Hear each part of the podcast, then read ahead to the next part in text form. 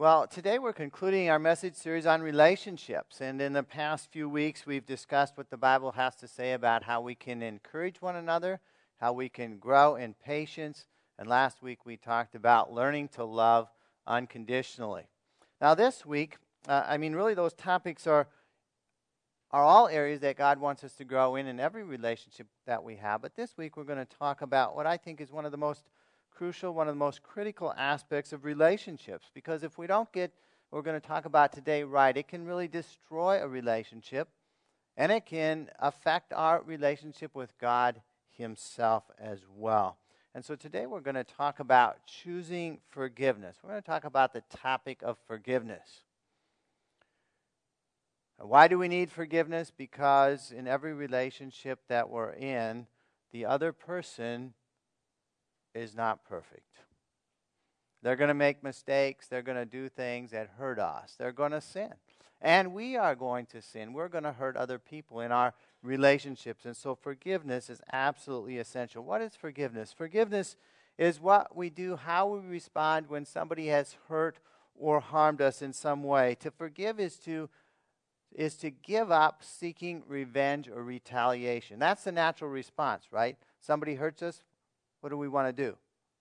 Get him back, right? But that's not God's way. That's not forgiveness. To forgive is to pray for somebody who's hurt us, seeking God's best for them, seeking to show God's love to them, unconditionally love, loving that person. To forgive is to seek, if at all possible, to be reconciled with that person, to have the relationship restored and strengthened.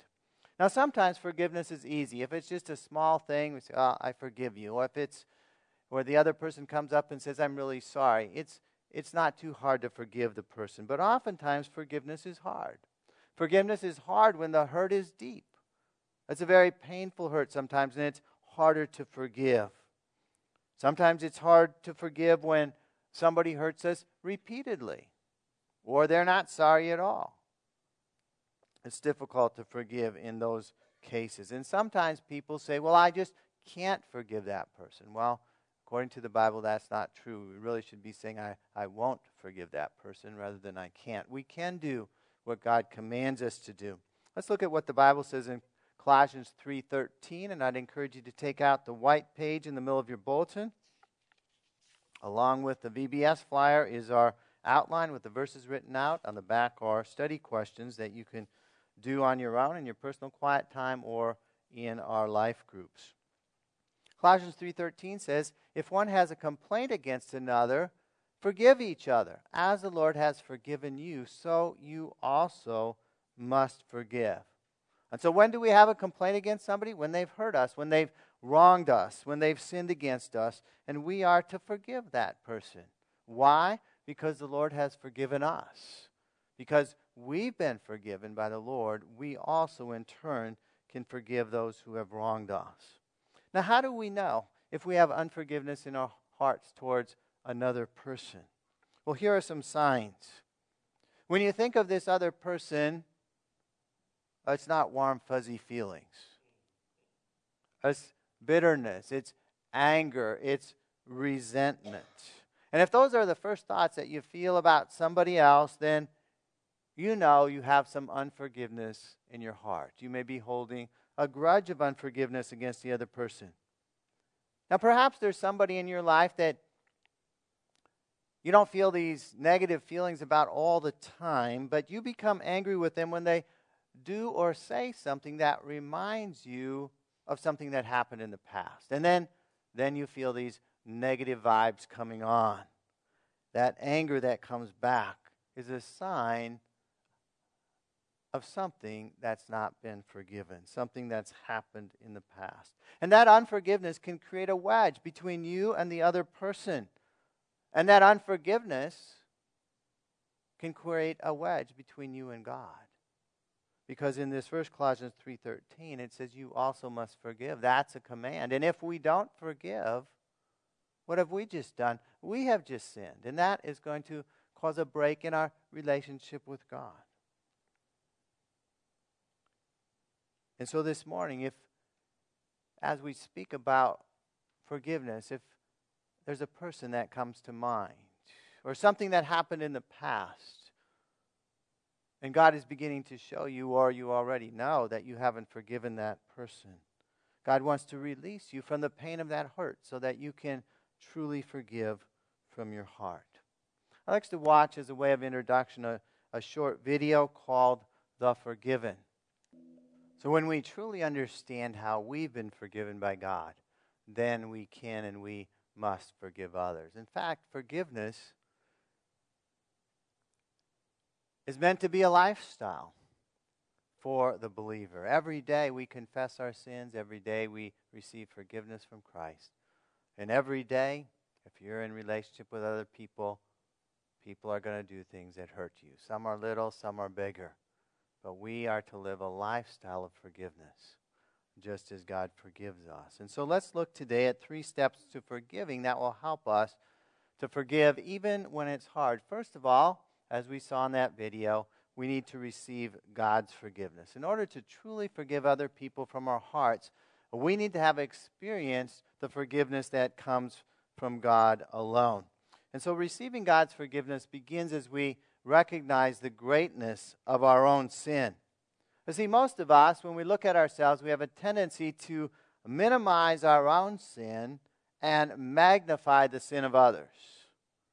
Our sin isn't so bad, but boy, what that other person did to me is really uh, not so good at all.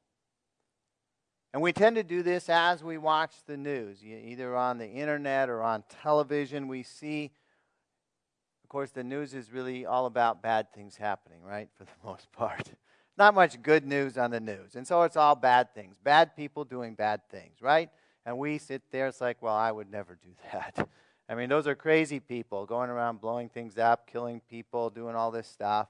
And I'm really a pretty good person. We watch the news and we kind of say, you know, we're, we're doing pretty well. And yet that kind of thinking can make us actually miss God's forgiveness for us. Why? Because in order to be forgiven, we must admit our own sin. We must not just be comparing ourselves to others and saying, well, we're fine. We must let God, by His Spirit, convict us of our sin and turn, turn away from it, repent and turn away from it, and ask for, for God's forgiveness. And those same kind of thoughts can keep us from forgiving others because, as I said, we tend to think other people's sins, the way other people offend us, is really worse than how we offend other people. And so the other people are always far more in the wrong than we are. They've hurt us so deeply, we feel like we can't forgive. On one occasion, and it's especially true, especially true when people repeatedly do things that hurt us.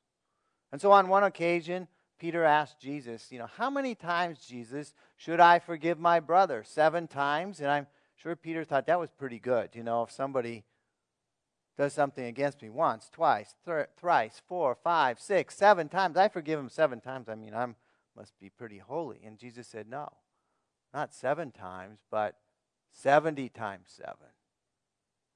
And Peter said, well, you know, I don't have a calculator. I can't keep track of four hundred ninety. Well, Jesus wasn't saying keep track of seventy times seven. He was saying we have to keep on forgiving indefinitely. There should be no limit to our forgiveness of others. And then Jesus told a story that we're going to be looking at in more detail this morning of a master who decided to settle accounts with two debtors, with two people who owed him money. And our story begins in Matthew eighteen, verse twenty-four. It says, when he, that is the master, began to settle, one was brought to him who owed him ten thousand talents. And since he could not pay, the master ordered him to be sold with his wife and children and all that he had, and payment to be made. And so this first debtor had a, had a huge debt, ten thousand talents. It depends, there's different ways to convert that, but it's millions and millions of dollars. It's a huge sum of money. It was a debt that this man could never repay. And so his inability to repay his debt was going to cost him everything. He and his whole family would be sold into slavery, and then that's what happened in those days. You didn't just go bankrupt. You know, today we have just go bankrupt, right? back then, you went to prison. And you stayed in that prison until the debt was repaid. And all your property was sold to try to repay that debt. And if you could never repay the debt, guess what? You stayed in prison.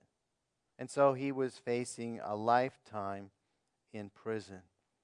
And so in this story, as we go on, we'll see that the master, Jesus intended the master to represent God.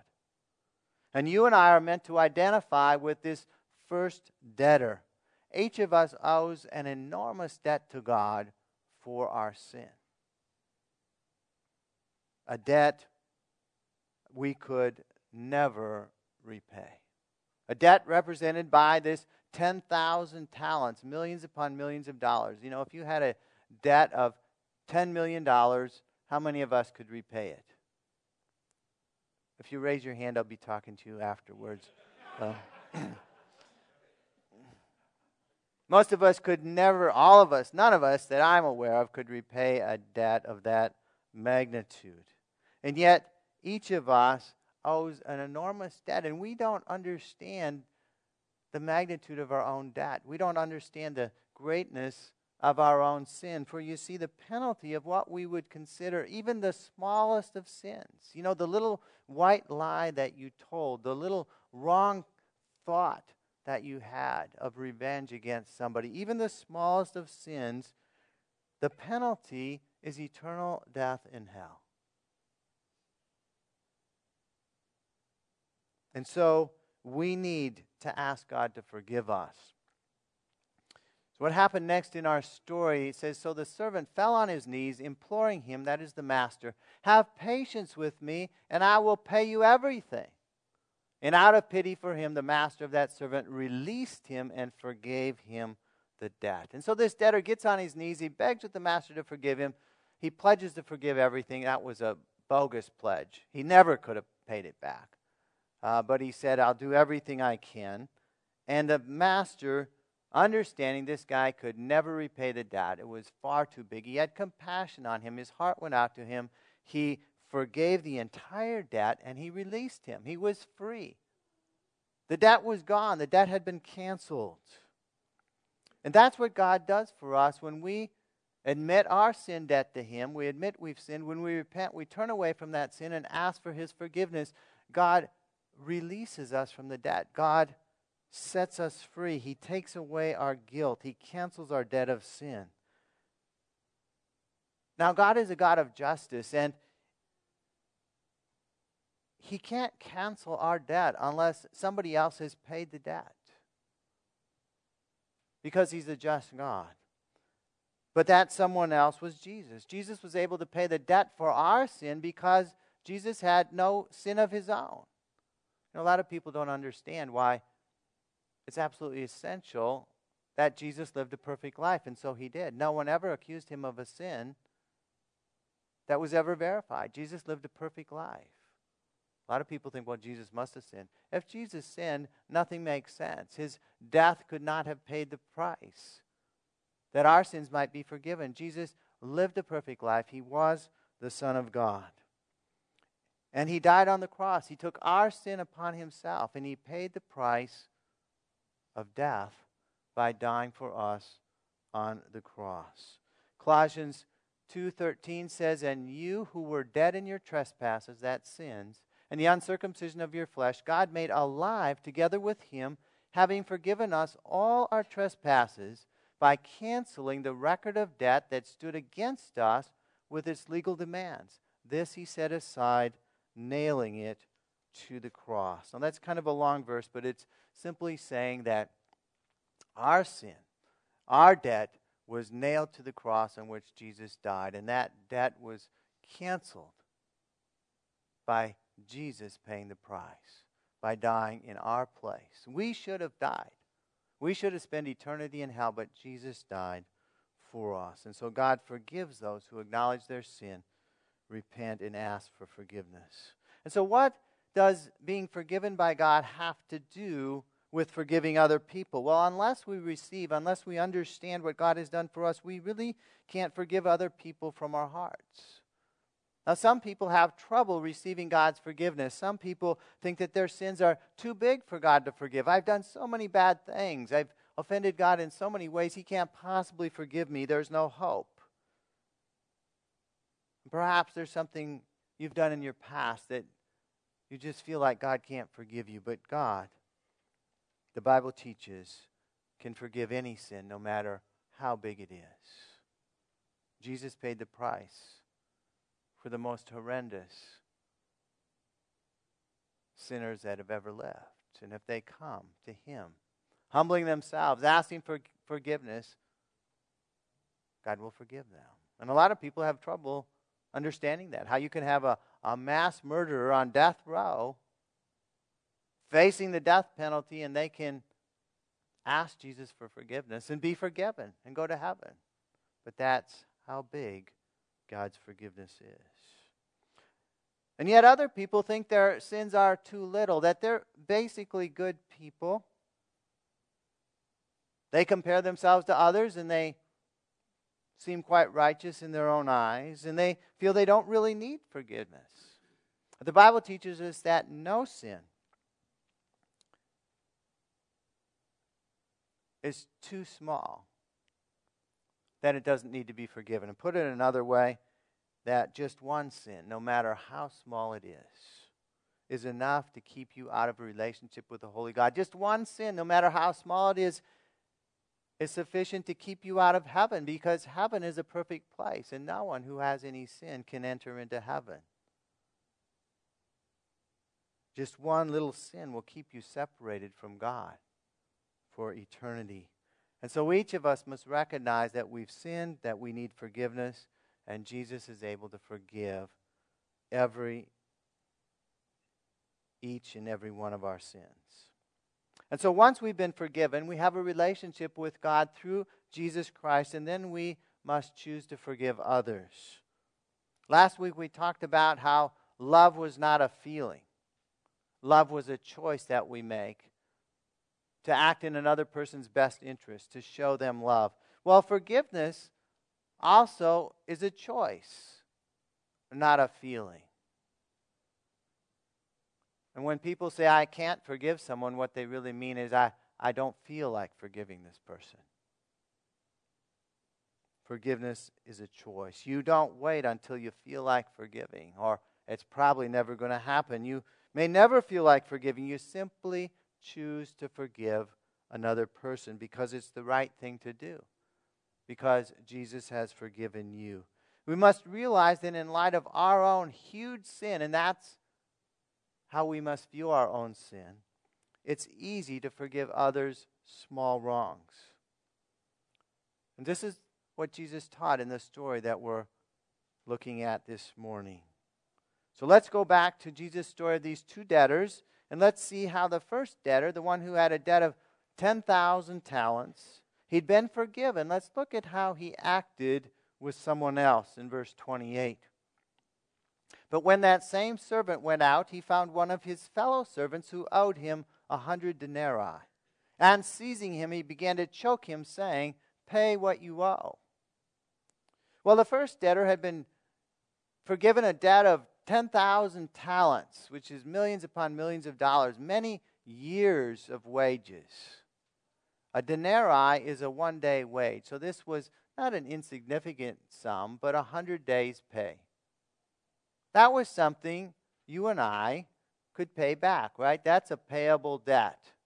It was something this guy probably could have paid debt over time. And yet the first debtor refused to forgive the man. Said, I'm not going to give you any time. I want it right now. The man says, I don't have it. He began to choke him, saying, pay what you have. So the first debtor was refusing to forgive the second debtor. And now, as we look at this, God has given each of us a sense of fairness. Does this seem fair? He was forgiven millions of dollars, and he wouldn't even give this other guy time to repay his debt. He had been forgiven much, and yet he was unwilling to forgive or to even give the other man time to repay a very small debt. Now, not only must we choose to forgive others' wrongs, we must forgive with compassion. We realize how much compassion God has had on us. He's forgiven us of our sin. You know, God doesn't have to forgive us, but he chose to do it because of his great love for us. And so as we go through this story, the example of this first debtor who was forgiven this enormous amount of money is, is one that we are not to follow. The story continues in verse twenty-nine. It says, "So his fellow servant fell down and pleaded with him, 'Have patience with me and I will pay you.'" This is the second debtor of a hundred denarii. "He refused and went and put him in prison until he should pay the debt." And so this first servant had no compassion, he had no patience, he had no mercy on the other, uh, his fellow servant. He'd not learned anything from the master's forgiveness. He took the forgiveness and he refused to give forgiveness. We are not to be like him. In light of God's forgiveness, we must choose to forgive other people, the people who sin against us. Now, sometimes those who are closest to us are the hardest to forgive. It might be your spouse, might be your children, might be your parents. Maybe you still feel pain that uh, from something that happened a long time ago. There are people who still hold grudges against parents that have already passed on. And that pain eats them up, and the person is long gone. How do you get free of that pain in your soul? It's, it's through forgiveness. What does it mean to forgive? To forgive is to cancel the debt. This person hurt, hurt me. I cancel that debt. The debt of taking revenge. The debt of retaliation.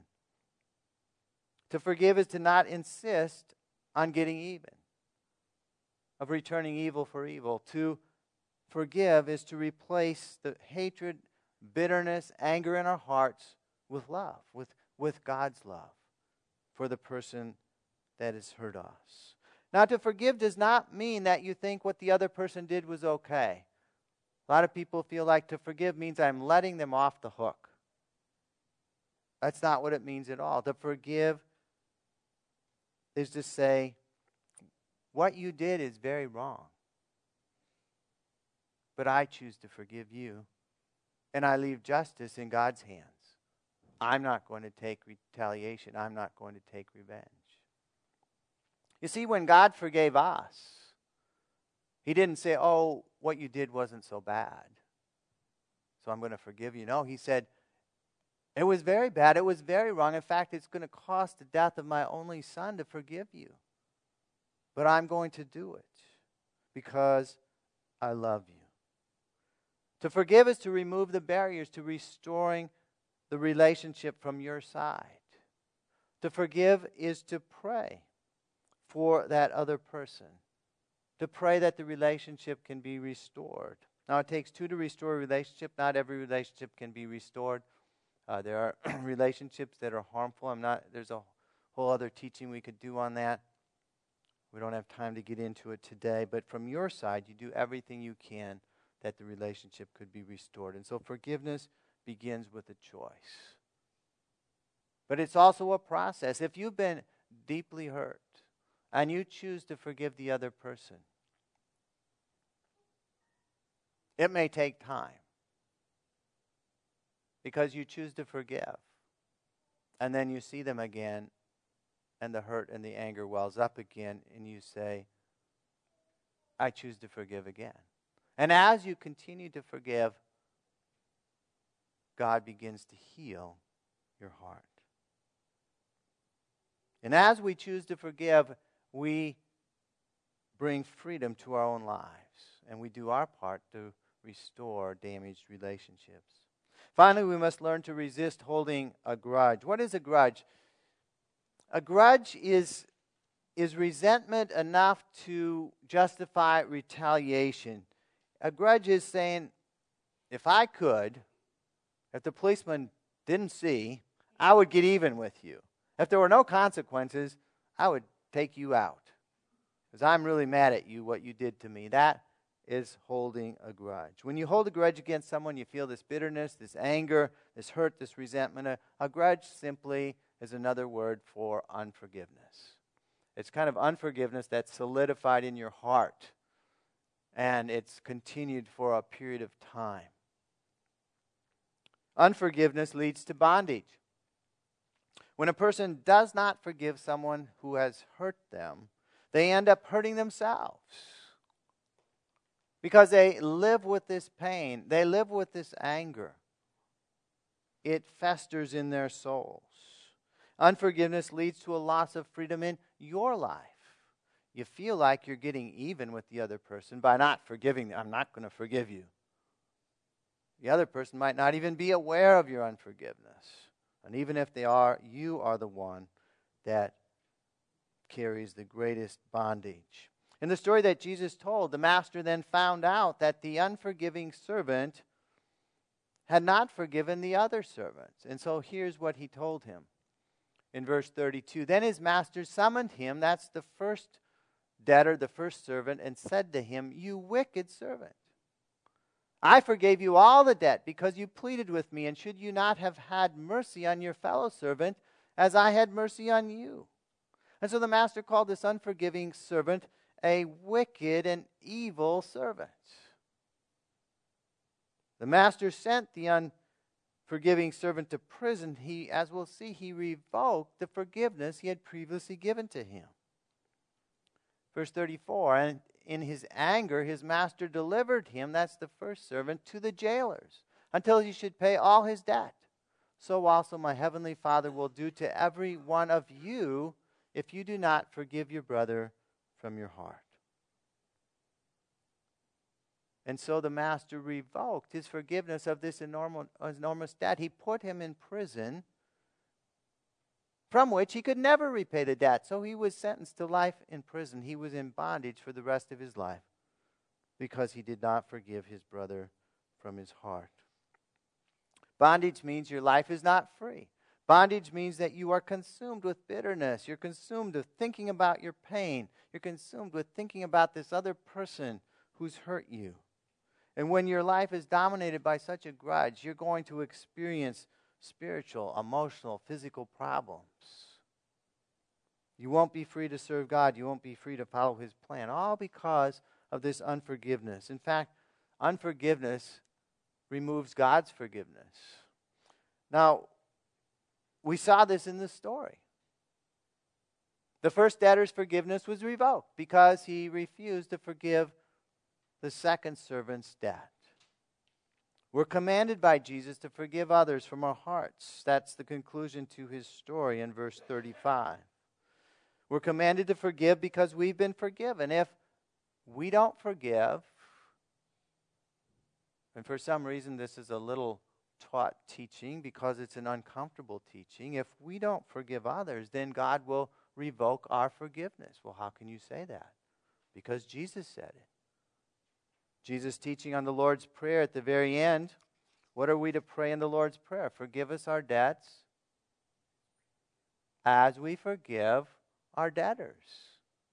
And Jesus made it perfectly clear in Matthew six fourteen.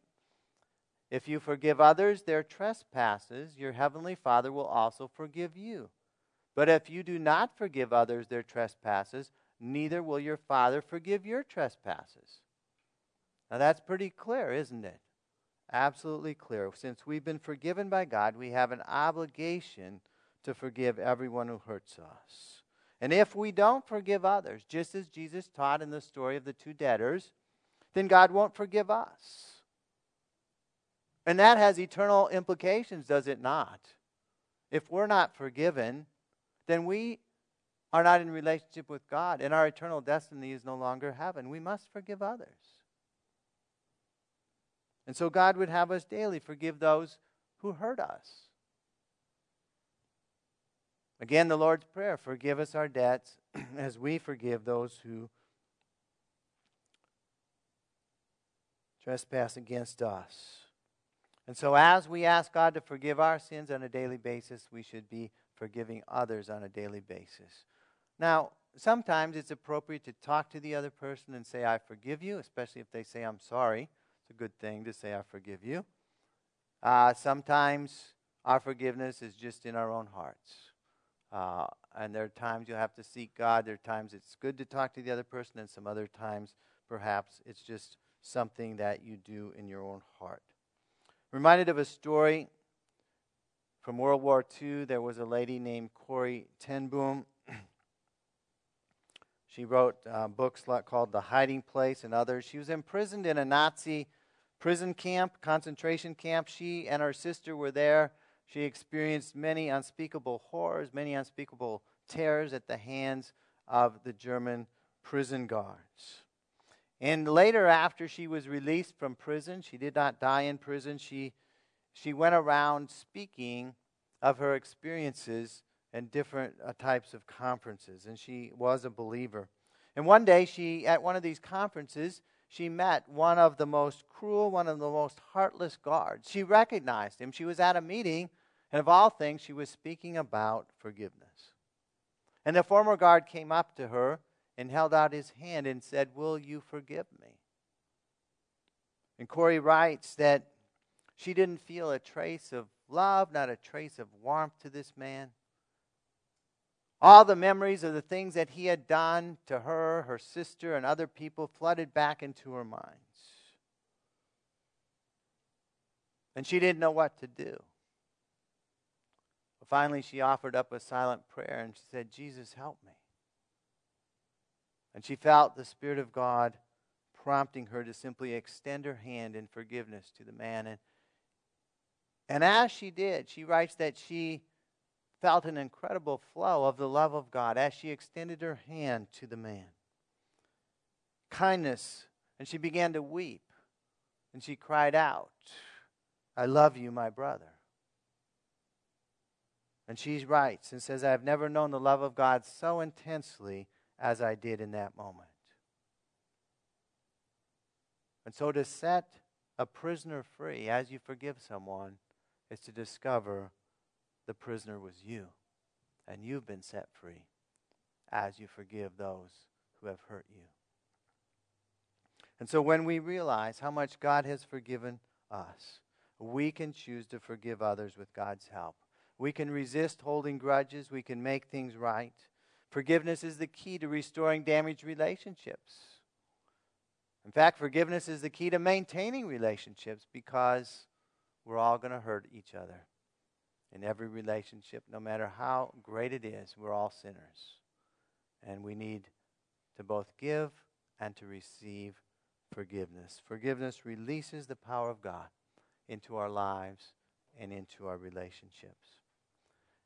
Now, as we've said, in order to truly forgive from our hearts, we must have experienced God's forgiveness. To experience God's forgiveness, we need to admit that we've sinned.